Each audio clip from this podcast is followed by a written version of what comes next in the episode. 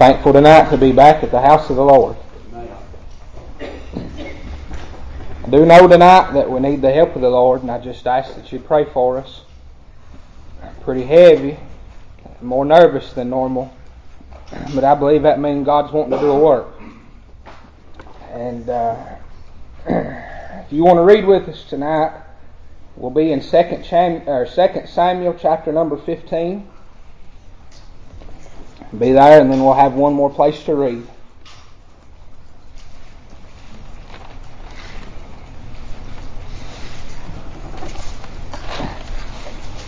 Second Samuel chapter number 15. you bear with us for just a minute, it's a little lengthy. First verse it says, And it came to pass after this that Absalom prepared his chariots and horses, and fifty men to run before him. And Absalom rose up early and stood beside the way of the gate. And it was so that when any man that had a controversy came to the king for judgment, then Absalom called unto him and said, Of what city art thou? And he said, Thy servant is of one of the tribes of Israel. And Absalom said unto him, See thy matters are good and right, but there is no man deputed of the king to hear thee. Absalom said moreover, Oh, that I were made judge in the land, that every man which hath any suit or cause might come unto me, and I would do him justice. And it was so that when any man came nigh to him to do obe- uh, obeisance, he put forth his hand and took him and kissed him. And on this manner did Absalom to all Israel that came to the king for judgment. So Absalom stole the hearts of the men of Israel. And it came to pass after forty years that Absalom said unto the king, I pray thee, let me go and pay my vow which I have vowed unto the Lord in Hebron. And that and thy servant vowed a vow while I abode in Geshur and Syria, saying, If the Lord shall bring me uh, again indeed to Jerusalem, then I will serve the Lord. And the king said unto him, Go in peace. So he arose and went to Hebron. And Absalom sent spies throughout all the tribes of Israel, saying, As soon as ye hear the sound of the trumpet, then ye shall say, Absalom reigneth in Hebron. And with Absalom went two hundred men out of Jerusalem that were called, and they went in their simplicity that they knew not anything. And Absalom sent forth Ahithophel the Gilonite, David's counselor, from his city, even from Giloh, while he offered sacrifices. And the conspiracy was strong, for the people increased continually with Absalom. And there came a messenger to David, saying, The hearts of the men of Israel are after Absalom. And David said unto all the servants that were with him at Jerusalem, Arise and let us flee, for we shall not else escape from Absalom. Make speed to depart, lest he overtake us suddenly, and bring evil upon us, and smite the city with the edge of the sword. And the king's servant said unto the king, Behold, thy servants are ready, to do whatsoever my lord the king shall appoint. And the king went forth, and all his household after him, and the king left ten women which were concubines to keep the house. And the king went forth, and all the people after him, and tarried in a place that was far off. Book of James tonight, the first chapter. Chapter 1, verse number 8. James says that a double minded man is unstable in all of his ways. It's what's on my heart tonight to read, and you might say, well, uh, sitting here reading this verse and reading this place, what's this got to do with revival? And uh, I just tell you, I've uh, been seeking the face of the Lord, and I guess really what's on my heart is I've just got a question, and it's where's the King gone? That's what's on my heart tonight is where's the King gone? And you know, I've spent a lot of times in service, and I've spent a lot of times in my life uh, going to church and hearing old folks talk about how it used to be. And I'm thankful for those stories, Brother Jeff, of how it used to be. And I'm thankful for the ones that stood in days gone by. And I'm thankful for the good tire that I heard about all those years ago. But you know, I'm awful tired as a young man of hearing what it used to be like. I'm awful tired as a young man of saying, well, we used to have power, we used to do this, we used to do that, and we'd see my God move in our church. I've heard that my whole life. And listen, I go to churches and I go to revivals and it's not here. It's just about everywhere that you travel. It just seems like you're searching for that fresh manna and that Spirit of God that will fall out of heaven. You're just searching for that right touch. You're searching for the people of God to love God in their hearts. Begin to lift Him up high above everything. You're searching for the movement of God that folks have always told you about. And you're searching for the movement of God that you feel in your heart, that you desire, that you want to see. And I'm glad that God's not changed and He still can come by. But my question then is, when you sit down and self-evaluate, when you look back over your life and you look back over our services, then we've got to ask ourselves, where is the King gone? Where is He tonight, friends? Listen, I believe that He still wants to meet with His church. He's promised that He would leave a remnant of people somewhere, and I believe that He loves His people with all His heart. He does not forsake us, and He does not leave us. So if that's the case, where is the King gone? And where is the power of God? That's what's on my heart tonight. And you know, as I got to thinking about this, you and I are not ignorant to the devil's devices tonight, friends. The Bible tells us that very plainly. It lets us know. And you know, as a pastor, as a pastor, I've sat back and watched. It's taught me more in my journey of preaching in the time that I've pastored than anything else. Listen, because I've got to sit back and I've got to watch my people. I've got to see. I told you not long ago that I can't tell you how many services that I've spent preaching the glazed over eyes I can't tell you how many services that I've spent where folks come into the house of God half-hearted. But listen, the Bible says that a double-minded man is unstable in all of his ways. Listen, you can't have God one day and not the other. You can't be in today and then out tomorrow. You can't want this and want what's out there too. It's being double-minded. And listen, that leads to ruining the rest of your life if you begin to take your eyes off of the Lord. Listen, Peter was doing all right. When he first stepped out of that boat, he was doing just fine. When he took those first few steps of faith, no man ever had walked on water. Him and Jesus out there, just the two of them walking together. But you know what happened?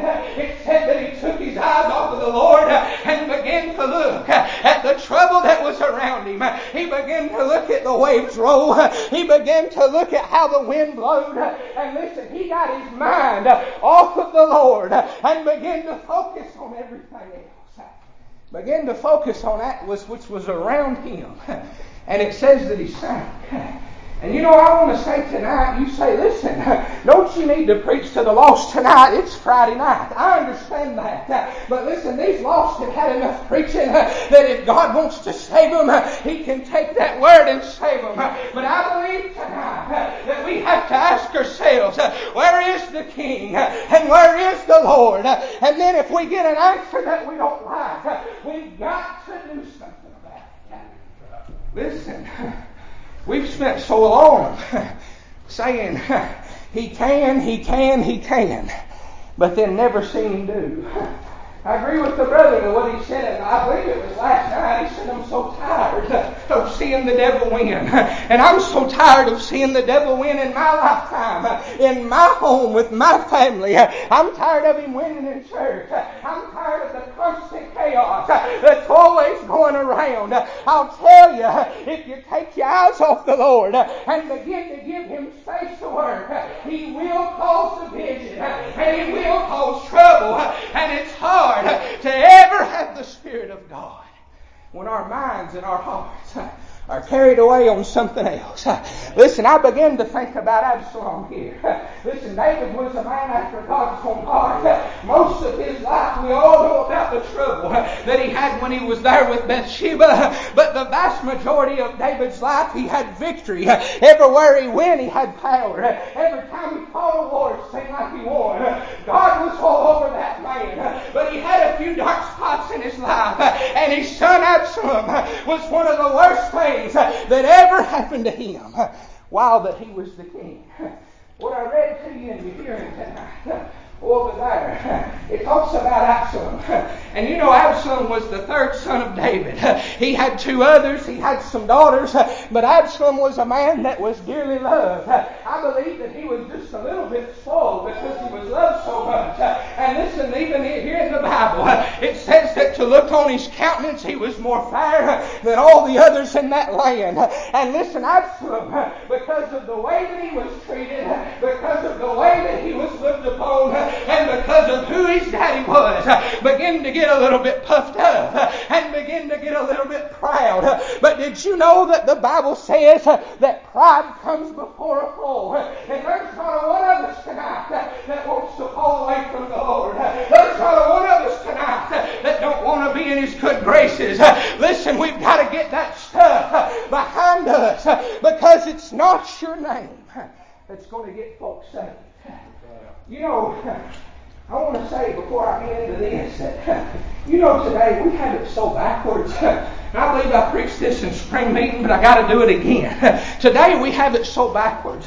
You know, I've spent years now listening to folks talk about lost people and talk about how sinners go to the altar. And I hear this talk over and over. They say, well, if they just get worried about themselves, well, if they would just get under a burden and move, then maybe we'd be able to move and pray for them. But friends, it won't work that way. Listen, if you're not concerned for them, why should they be concerned for themselves. If we can't get the power of God, why do you think that they have any hope? Listen, the church has a work to do. I know that salvation at the end of the day is between them and God and them and God alone. I know that it's that narrow path, and it gets more narrow the closer that you get to the door, and it eventually gets so narrow that only them and the Lord can walk through. But I'm telling you, it's the church that was given authority, it's the church that was given power, it's the church that's been entrusted with the gospel. We can say it's all up to them, and if you leave it all up to them, they'll die lost and burn in hell forever and ever. It's not just the preacher's job to hold this thing up. It's not just the preacher, the pastor, the evangelist's job to hold this thing up. You can give a preacher all the money in the world that you want to, but you can't pay him enough to make the power of God fall. You can't pay him enough to make him do your part that you're slacking on. We're one man. Can't do it. And you know what happened here? Absalom run into a little trouble. And you know Absalom in his mind and him being puffed up, his position of authority and where he was, he run into a little trouble. And he had a sister over there. You can read about the 13th chapter. And it said that she was very beautiful to look on. And he loved his sister. He had a half brother over there. And that half brother of his began to desire his sister. It was a wicked thing and an awful sin that you and I don't understand today. But he began to desire. And by force, he made that sister lie with him. Absalom knew that this had happened. Absalom knew that this horrible thing had happened to his sister. And listen, what did he do? They went and told the king. They went and told David. And you know what David did? He did absolutely nothing. Now we can blame Absalom here. But I believe in my whole heart that an ounce of prevention is worth a pound of cure. If you can get ahead of something before it starts, if you can put trouble out in the open when it's hidden away, if you can expose it for what it is, bring the darkness into life, if you can get ahead of something, you can prevent a lot of the trouble that the devil's able to do. You know, there's a reason tonight that we do things in secret. There's a reason tonight that we do things sneakily behind folks' backs, and it's because we don't want somebody else to know. Because we know that what we're doing is not right. You know, Bible tells us plainly that a house divided cannot stand. It's not possible. Bible tells us as Christians that we cannot serve God in man. It's not possible. It's not possible to serve two masters. It's not possible to be one way today and the next way tomorrow. It's not possible to have the power of God and your heart be somewhere else. Absalom over here this trouble came. And you know, I want to say to you tonight, everything that you read in this book about Absalom, most of it was his fault. And yes, David was at fault for not stepping up and enforcing the law. David was at fault for being lax in his duties. He was at fault for sitting by idly while everything just happened. And it was that little trouble right there was all that it took for the devil to begin to plant a seed of rebellion in Absalom's heart. You know, it says over there that he brought his sister back to his house and she lived with him for two years. She had been abused. She had been broken. According to the law, she was as good as filthy at this point. And he brought her in, and in his good intentions, he's sitting there looking at her every single day when he eats dinner with her when he goes to bed, when he wakes up, and he sees the condition that she's in. And you know what happens? Listen, if David would have done what David was supposed to do, that little seed of anger and that little seed of hatred would have never started. If he had done his job to start with, that trouble would have never started. But listen, at the end of the day, when they stand in judgment, do you know who's going to be judged more harshly? It's Absalom because that started, that trouble started it. And he begins to get angry in his heart. He begins to feel mad. And he's waiting on David to do something, and David does nothing. So he takes it upon himself to take matters into his own hands. And listen, friends, that'll get you in trouble. That'll get you in trouble. I don't know what you know about church. I don't know what you know about our rules. But listen, you're just one vote. I'm just one vote at my church. I have no authority or power to vote in this place. You have no authority or power to vote in my place. We each have our own government. We each have our own ability to do those things. But I'm telling you, friends, when you get out on your own and try to stand on your own without the Lord, trouble will always follow you. Listen, I want to say to us tonight that we're not good as Baptist folks of seeing the end game.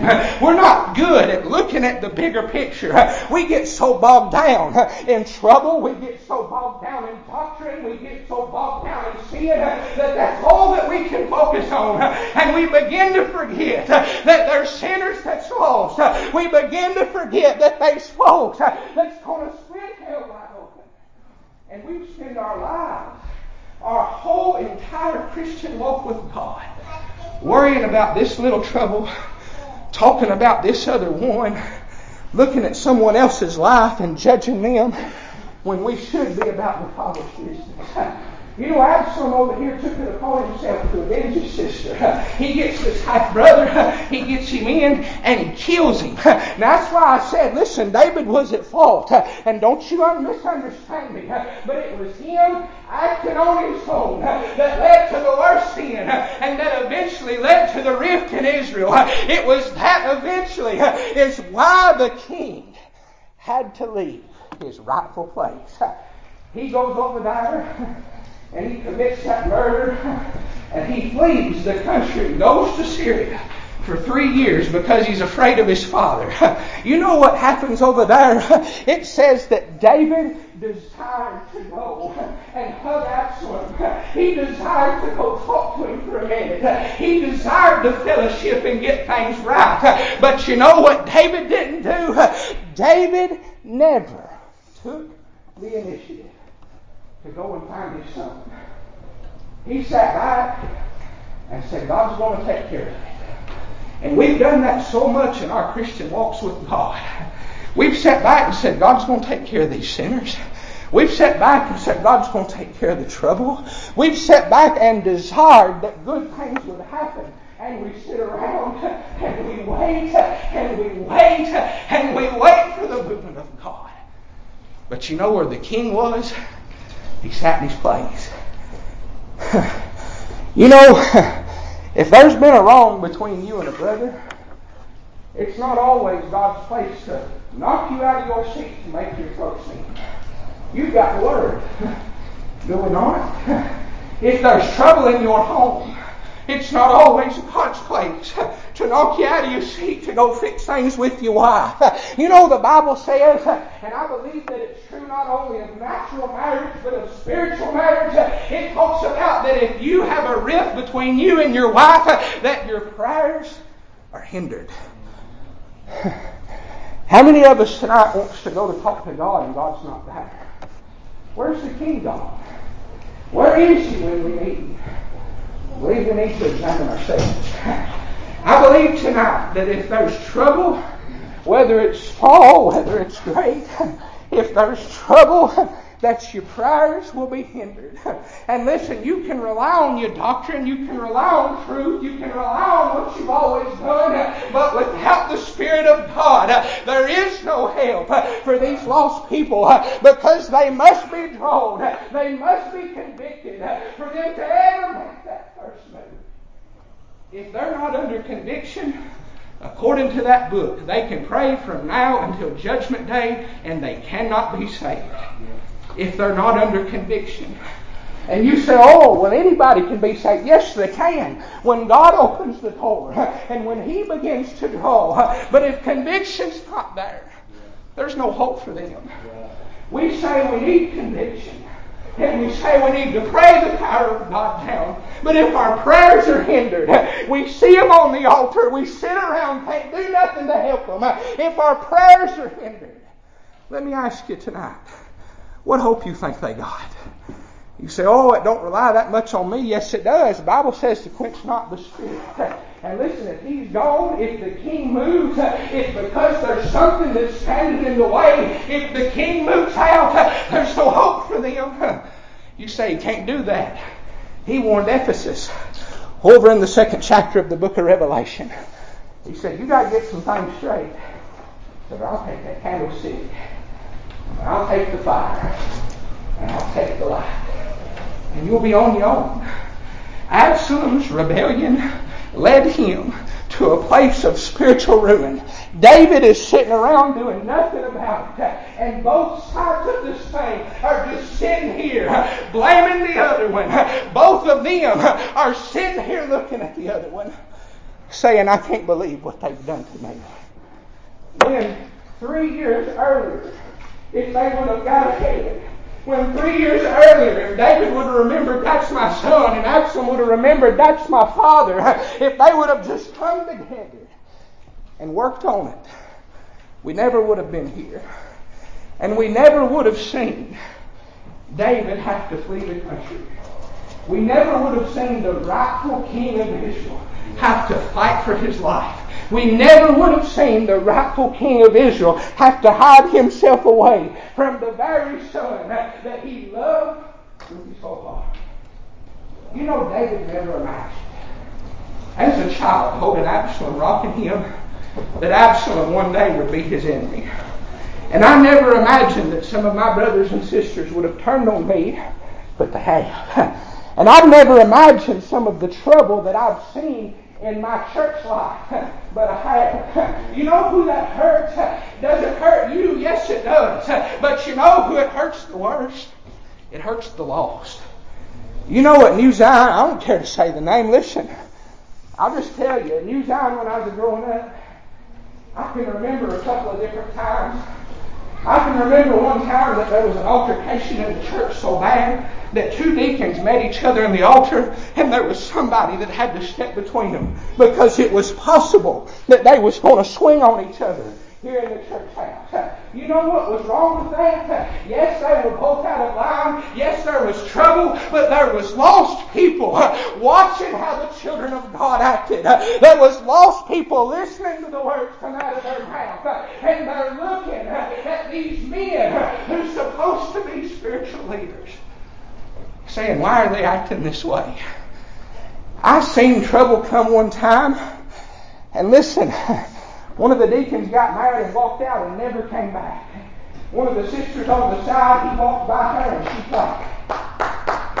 As she watched her brother walk out of the house of God and never return. Where's our hearts at? Man is unstable in all of his ways. The brothers done told you there's not a single person in this house tonight that is your enemy. We have an enemy that's going around seeking like a roaring lion, seeking whom that he may devour. But your brothers and your sisters are here to lock arms with each other. You know, talks about over in the book of Matthew, Jesus himself said, two come together and touch and agree, anything that they ask can be given to them out of heaven. you know, I told you that listen, over there, well, you think about this. Thank you, Lord. What about the day of Pentecost? What happened? Listen, they dwelt together in unity. And the power of God came. They prayed, they fasted, they labored together, put in an effort first they made that move towards God. They consecrated themselves.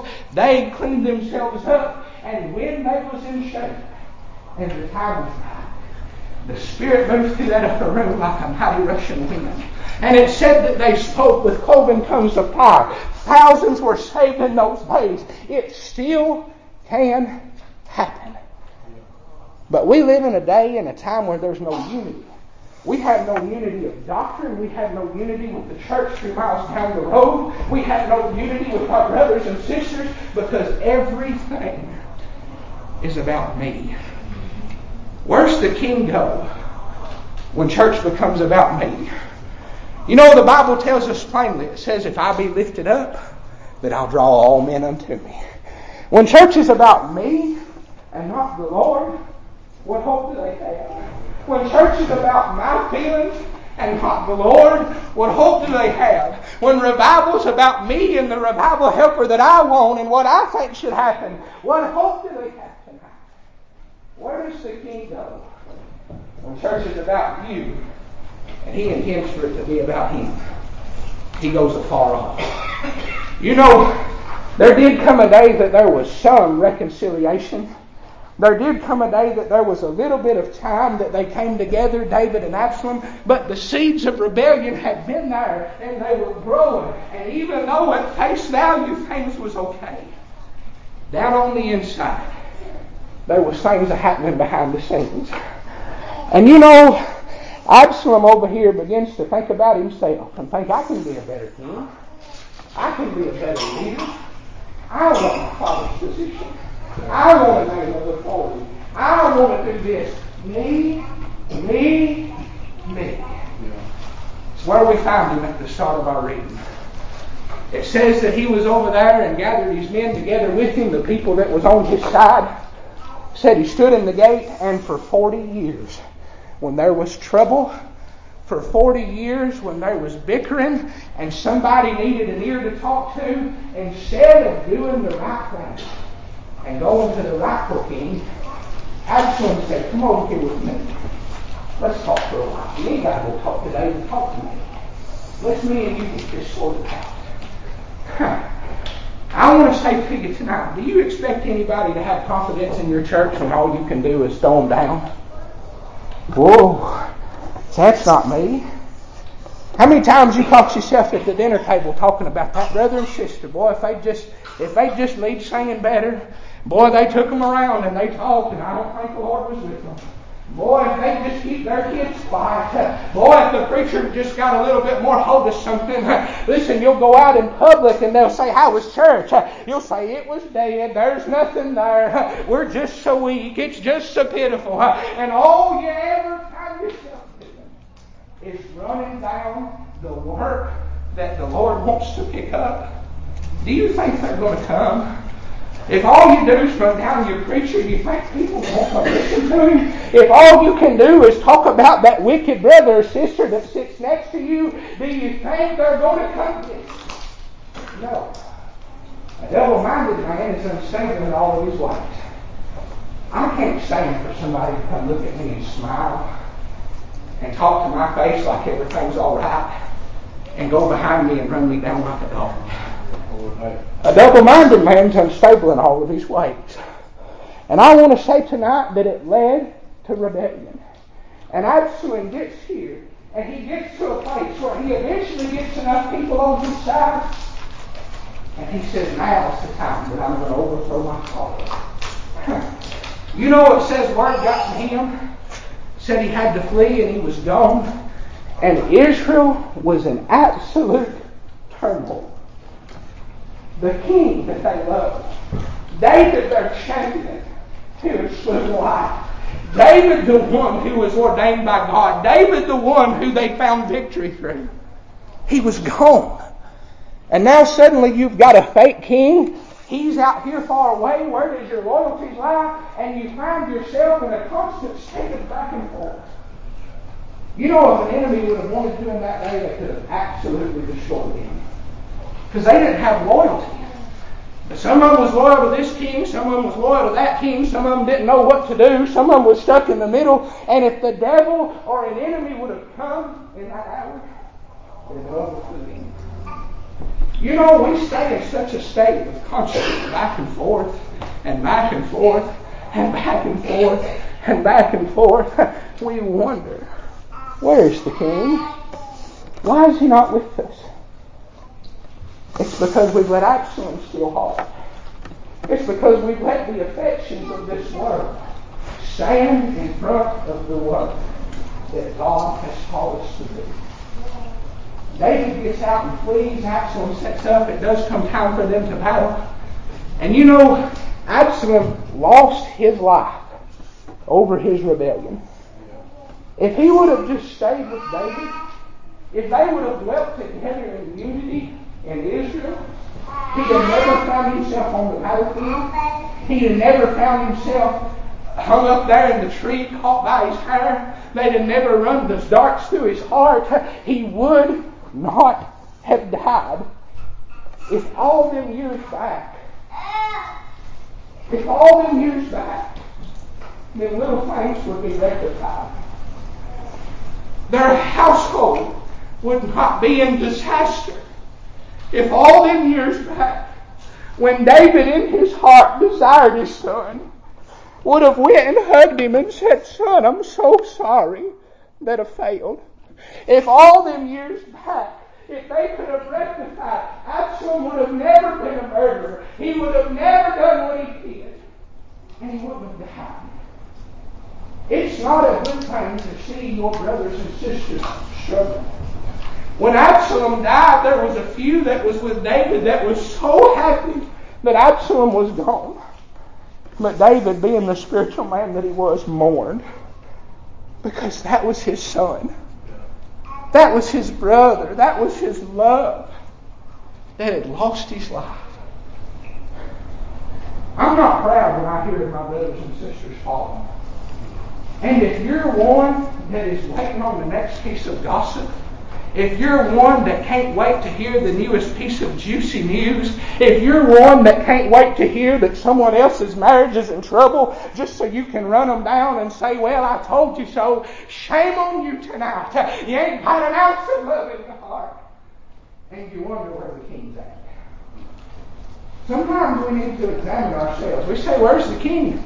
You know why he left right here? Because of the trouble. Sometimes we need to look in the mirror and say, well, is it me? Yes. Say, is it, have I been doing something? Yes. You say, well, get them, preacher, preach to them. I know what they're doing. It's for you tonight. Where's the king? One or two people can't make a revival happen. Can't. Appreciate what the sister said the other night. She began to talk and she said, well, Jonah, over there, she said he got to a place that he saw the ship was sinking and he saw that it was him. And that's when he's willing to cast himself overboard. You know there's no shame today in going to your brothers and sisters and saying, I'm sorry I've sinned against you. You know you can't sit in your seat in your pompous Baptist way and say, I'll think about forgiving you. Bible says we're to forgive each other 70 times 7 in a day. Bible says we ought to esteem each other more highly than we esteem ourselves. If you truly thought of your brothers and sisters the way God intends you to, trouble would never happen. Right. The king would never leave. And the people would not be split. The people would not be in disarray. the chaos wouldn't have never happened, the death of Absalom wouldn't have never happened, and David wouldn't have to go back to home with his head hung low because he had lost. Sure, he was going back to his palace, but he lost. He lost his son. Nobody wins in church trouble. Nobody. You understand me tonight? Nobody wins in church trouble. That's your brother. Nobody wins when your home's in a wreck. That's your brother. It's not something to rejoice over. I'm telling you tonight, where's the king? I know where he was in this day. Rebellion, disobedience, dishonesty, distrust led him so far away that the people came to trouble. A double-minded man is unstable in all of his ways. If you're double-minded in church, you're double-minded at home. If you're double-minded at home, you're double-minded in church. And you can't act one way and do another. Bitter water and sweet water don't come from the same well. I tell you tonight, I believe with my whole heart. And, you know, you say, Brother, why have you preached this? Listen, I know you ain't got to tonight. That's all right. I'm glad. I hope it's hitting where it needs to. But you know, I walked in this first night, and I'm just going to tell you my heart. You may never ask me to come back. It's fine. Listen, when I told you I'd come to help you, I promised that I'd help regardless of what God gave me to do. Whether it's preach to the lost, or whether it's to preach to others. I promise the Lord I'd do my best. but you know, I walked in the first night. I had just come out of revival at Big Meadow, and spiritually in my heart, I was so free. And spiritually, I was so carried away. And I got to praying over this thing, and just seemed like the devil just went and locked me up. You say, well, preacher, what is that? I don't know. That's what I've been praying about. I've been saying, God, can we get loose? God, can we come unbound? God, can you move? God, can you come save these sinners? Can you just do something in our midst? Where's the king Have you forced him to leave? If where you are in your walk with God is forced him to go, what are we going to do? I tell you, I'm okay with these sinners coming and praying tonight. I am. You've heard the word. If God's dealing with your heart, that's fine. But you want the power of God in church. You want them to find help. You say in your heart, Where's the king? It's me. Me, Ethan Shrum. It's you. Every single one of you. That when we rebel, when our heart's carried away with something else, it's me that caused the king to leave. I don't want to be guilty tonight. I want your kids to be saved. I want every unclean thing to be left behind so that we can go on to the glory of God. I want the power of God to fall one more time. Where's the king? Is it you? If it is you, there's no shame. If your brothers and sisters judge you for coming to this altar, we can deal with them. There's no shame as a saved person coming to this altar and getting her cleaned up. There's no shame in looking and saying, It's me. I'm the reason that we're struggling. There's no shame in that. This altar's for you tonight. You might say, Preacher, that's the oddest message I ever heard in a revival. I want revival, don't you? And if we want revival and we want God, and we say, Where's the king? Let's make sure it's not us that's run him off. While we stand and sing, it's all that's on my heart tonight. Church, I love you, or I wouldn't have preached to you what it is. Whatever you need to do tonight, you feel free. Sinners, you seek the Lord. We need the power of God.